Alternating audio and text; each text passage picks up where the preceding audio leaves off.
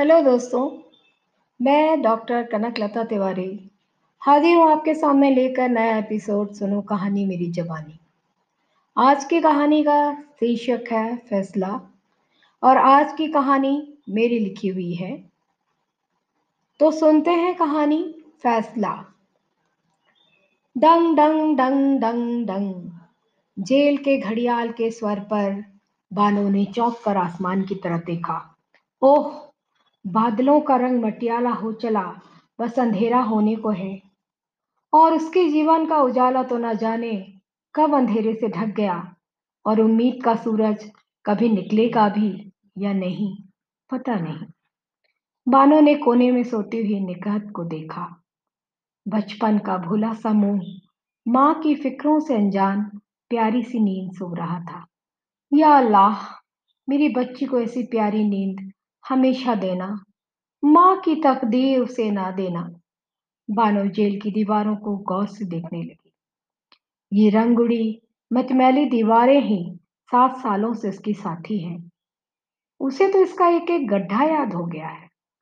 छत के बाएँ कोने में रहने वाली, छिपकली भी उसके अकेले सफ़र की हमराज है।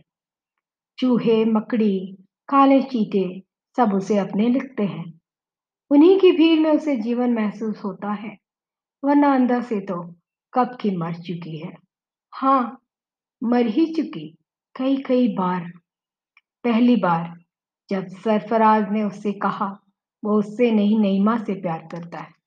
कितना रोई थी वो। सरफराज से उसने बार बार पूछा, उसका कसूर क्या है? लेकिन जवाब था सिर्फ़ प्रताड़ना। आज भी याद है वानों को वो दिन। निकाह की चहल पहल भरे माहौल में बिना माँ की बच्ची बानो को पूछने वाला कोई नहीं था कि उसने कुछ खाया, पिया या नहीं। रिश्तेदार की चाचियाँ, ताइयाँ और मुमानियाँ सब की सब अपने साजो सिंगार और नखरों को लेकर व्यस्त थी। अब्बा रजा साहब को अपनी व्यस्तताओं में बेटी की तरफ़ नज़र उठाकर देखने की फुर्सत भी नहीं थी। बिना माँ की बच्ची को अच्छे घर पहुंचाकर अपना बोझा कम करने में जुटे हुए थे। जल्दी ही वो वक्त आया और बानो ने सरफराज से निकाह कबूल कर लिया। दुल्हन बनकर जाते वक्त उसे पता नहीं था कि किन मुसीबतों से दो चार होने जा रही थी। घर में कदम रखते ही बानो का स्वागत हुआ सास ननद के तानों से। औरतों के शोर में उसने सुना, अरे देख, दुल्हन कितनी खूबसूरत है। आई खूबसूरती लेकर चाटू। कंगालों ने देखो तो लड़की खाली हाथ भेज दी है, मुए मुड़ी काटे। ये उसकी सास की दहाड़ने की आवाज़ थी। अम्मी, कपड़े जेवर भी देखिए कितने घटिया है। ये तीर उसकी ननद ने छोड़ा था। बालों के गाल आंसुओं से तर हो गए, लेकिन इतना ही काफ़ी नहीं था। रात को सरफराज ने कहा, बानो, मैंने अम्मी की बात रखकर तुमसे निकाह तो कर लिया, लेकिन एक बात अच्छी तरह समझ लो। मेरी जान नईमा है। और जब वो आए जाए, उसकी इज़्ज़त अफजाई तुमको करनी पड़ेगी। नईमा सरफराज की मामूजात बहन थी। सांवली सी तीखे नैन नक्शों वाली नईमा उसे सबसे ज़्यादा छेड़ रही थी। बानो का कलेजा हाहाकार कर उठा। फिर आप नईमा से ही शादी करते, मुझे क्यों लाए? मुझे ज़ुबान दराजी पसंद नहीं। जो कह दिया उसे सुनो। कहकर सरफराज पैर पटकते हुए चला गया। और जिस रात के हसीन सपने बानों ने देखे थे, वो एक दखत ज़िंदगी की शुरुआत बन गई। दूसरे दिन सुबह उठते ही ननद का फरमान आया, भाभी साहिबा, हमें अम्मी और को चाय दे जाए। फिर सबको चाय देते, खाना बनाते, बर्तन मलते, कब उसके हाथों की मेहंदी फीकी पड़ी उसे मालूम नहीं। उसे तो फिर मेहंदी के चटक रंग को खिलते देखने का मौका ही नहीं मिला। दिन रात काम में जुटी रहती जरा सी लापरवाही होती तो कभी सास से तो कभी ननद से मार खानी पड़ जाती। वो किससे शिकायत करती? अब्बू तो इकलौती लड़की को पार कर हज करने चले गए। एक दिन सास ससुर और ननद एक शादी में चले गए। बानो ने चैन की सांस ली। बहुत दिन बाद गुनगुना कर नहाई। सरफराज भी रात को देर से आता था। अतः वो चैन से बैठकर टीवी देख सकती थी। जैसे ही टीवी चलाया, दरवाजे की घंटी बजी। कौन है? बानो ने पूछा। मैं सरफराज। बानो मुस्कुरा दी। शायद आज मेरे खुदा को मुझ पर तरस आ गया। दरवाज़ा खोलते ही सरफराज के साथ खड़ी नईमा को देखकर बानो के तन बदन में आग लग गई। उसे मालूम था, सरफराज रात को देर से नईमा से मिलने की वजह से ही आता था। बानो एक तरफ़ हटकर खड़ी हो गई। बानो, नईमा आई हैं। उन्हें लजीज खाना खिलाइए। स्वागत करिए हमारी जान का। बानो ने चौंक कर देखा। सरफराज की आवाज़ में हल्का सा नशे का सुरूर था। बानो चुपचाप किचन की तरफ़ चल दी।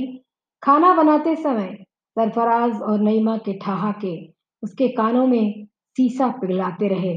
खाना खाकर जब सरफराज ने बानो को हॉल में सोने को कहा और नईमा को कमरे में ले जाने लगा तो उसके सब्र का बाँध टूट गया। वो अपने कमरे के दरवाजे पर अड़कर खड़ी हो गई। मुझे तलाक देने के बाद ही आप इसे कमरे में ले जा सकते हैं। तेरी ये हिम्मत? फिर तो सरफराज के लात घूसों में उसके होश ही खो गए। होश आया तो बाहर बरामदे में घायल पड़ी थी और अंदर कमरे से उन दोनों के ठहाके बाहर आ रहे थे। सास ससुर व ननद रात को लौटने वाले नहीं थे। बस उसी समय उसे लगा कि किसके लिए जी रही है वो? इसी जलालत को सहने? एक नौकरानी को भी उससे ज़्यादा इज़्ज़त मिलती होगी। बानों के कदम उठे तो उठते ही चले गए। रुके तो नदी के किनारे जाकर। नदी में कूदते समय उसे एक बार अब्बू का ध्यान आया। फिर उसने दिल कड़ा कर लिया और गहरे पानी के अंधकार में समा गई। उसे होश आया तो देखा एक नदी के किनारे पड़ी है। कई खाकी वर्दी वाले जवान उसे घेरे खड़े हैं। मोहतरमा, आप कहाँ से आई हैं? जी मैं नदी के उस पार से। क्या नाम है? उन लोगों ने खुसुर फुसुर होने लगी। एक जो उनका कमांडर मालूम होता था। आगे आकर कहा, क्या आप जानती हैं? आप पाकिस्तान में नहीं, हिंदुस्तान में हैं और आपने इस तरह यहाँ आकर कानूनन जुर्म किया है। मुझे जुर्म का नहीं पता। मैं तो अपने आप को खत्म करना चाहती थी। अरे ये कोई जासूस है, बातें बना रही है। एक जवान दहाड़ा। इसका फैसला कानून करेगा, उसी कमांडर ने कहा। बानो को एक स्ट्रेचर में उठा लिया गया। और कई जगह पूछताछ के बाद उसकी यात्रा खत्म हुई जेल की कोठरी में। वहाँ उसे अदालती फैसले का इंतज़ार करना था। बानो को जेल के जीवन और घर के जीवन में कोई फ़र्क नहीं लगा। काम वहाँ भी करती है और काम यहाँ भी करती है। यहाँ तो फिर भी अपनी मर्ज़ी से सो लेती है। वहाँ तो रात में भी ससुर का फरमान हो जाता था, कुछ मीठा बनाओ। अपने साथी कैदियों के साथ बानो हंसने बोलने भी लगी। लेकिन उसकी ज़िंदगी में चैन कहा? खूबसूरत बानो जो सरफराज का दिल नहीं जीत पाई थी, जेल के वार्डन की निगाह में चढ़ गई। एक दिन स्पेशल ड्यूटी के बहाने बुलाकर वार्डन ने उसके आंचल को दागदार कर दिया। हादसे के बाद बानो की मुस्कान गायब हो गई और जिस दिन उसे पता चला कि इस बलात्कार के फलस्वरूप वह माँ बनने वाली है, वो आसमान से गिर पड़ी। गर्भ बढ़ने पर जेल में भी सबको पता चल गया, लेकिन उसकी साथी ने उसे तिरस्कृत ना कर सहानुभूति से देखने लगी। ये तो सफ़ेद पोशों की दुनिया नहीं थी, जहाँ बलात्कार कोई भी करे, घृणा का पात्र औरत ही होती है। ये तो अपराधियों की दुनिया थी, जो समाज के नियम तोड़कर वहाँ आए थे। गर्भ में पल रहे शिशु का मोह बानों को भी खींचने लगा। अजन्मे बच्चे को वो देगी माँ का प्यार। उसे नहीं ज़रूरत किसी पुरुष की। खुद अपने बच्चे को पालेगी वो। तब नौ महीने बाद उसकी बच्ची ने जन्म लिया। तो बानो ने खुद से कहा, ये किसी के पाप का प्रतिफल नहीं, बल्कि उसकी ममता का प्रसाद है। निकात को पालने में मानो अपने जख्मों को भूल ही चली थी। तभी संतरी की आवाज़ ने बानो को वर्तमान में ला पटका चल बानो, जेलर साहब तुम्हें बुला रहे हैं। जेलर के यहाँ जाकर उसे पता चला, उसे सीमा पार भेजने का ऑर्डर हो गया है। उसकी ससुराल वालों का भी पता चल गया है। कल उसे जवानों के साथ पाकिस्तानी बॉर्डर पर ले जाया जाएगा, जहाँ से वो अपने घर जा सकती है। बानो का कलेजा काँप उठा। फिर उसे वापस उसी नर्क में धकेला जा रहा है। जिला साहब, अगर मैं ना जाना चाहूँ तो? नहीं तुम यहाँ के नागरिक नहीं हो। तुम्हें यहाँ से जाना ही पड़ेगा। रुखसत के दिन बानो की साथी ने खूब रोई। निकाहत को चूम चूम कर उन्होंने बहुत प्यार किया। जेलर साहब ने भी निखत को नई फ्रॉक लेकर दी। जवानों के साथ चलते समय उसके पैर मन मन भर के हो रहे थे। सामने खड़े सास ससुर और सरफराज को देखकर भी उसके मन में कोई भाव नहीं जागे। सरफराज ने आगे बढ़कर पूछा, कैसी हो? बानो ने कोई जवाब नहीं दिया। तभी पीछे खड़ी निकाहत पर उसकी निगाह पड़ी ये बच्ची कौन है? ये मेरी बच्ची है, बानो ने जवाब दिया। लेकिन तुम्हारी बच्ची कैसे हो सकती है, जब मैंने तुम्हें कभी छुआ ही नहीं? मैंने तुम्हारी नहीं, अपनी बच्ची कहा है सरफराज? बानो की आवाज़ में दृढ़ता थी सरफराज और उसके अम्मी अब्बू आपस में बात करने लगे। बानो ने सामने खड़े पाकिस्तानी अफसर से पूछा, मेरे अब्बू नहीं आए? उनका इंतकाल हो चुका है, जवाब मिला, आपके रिश्तेदारों में ये लोग ही मिले। बानो का कलेजा भर आया। कहीं ना कहीं अब्बू के रहने से लगता था कि उसका अपना कोई है, पर अब उसकी सिर्फ़ निकात है।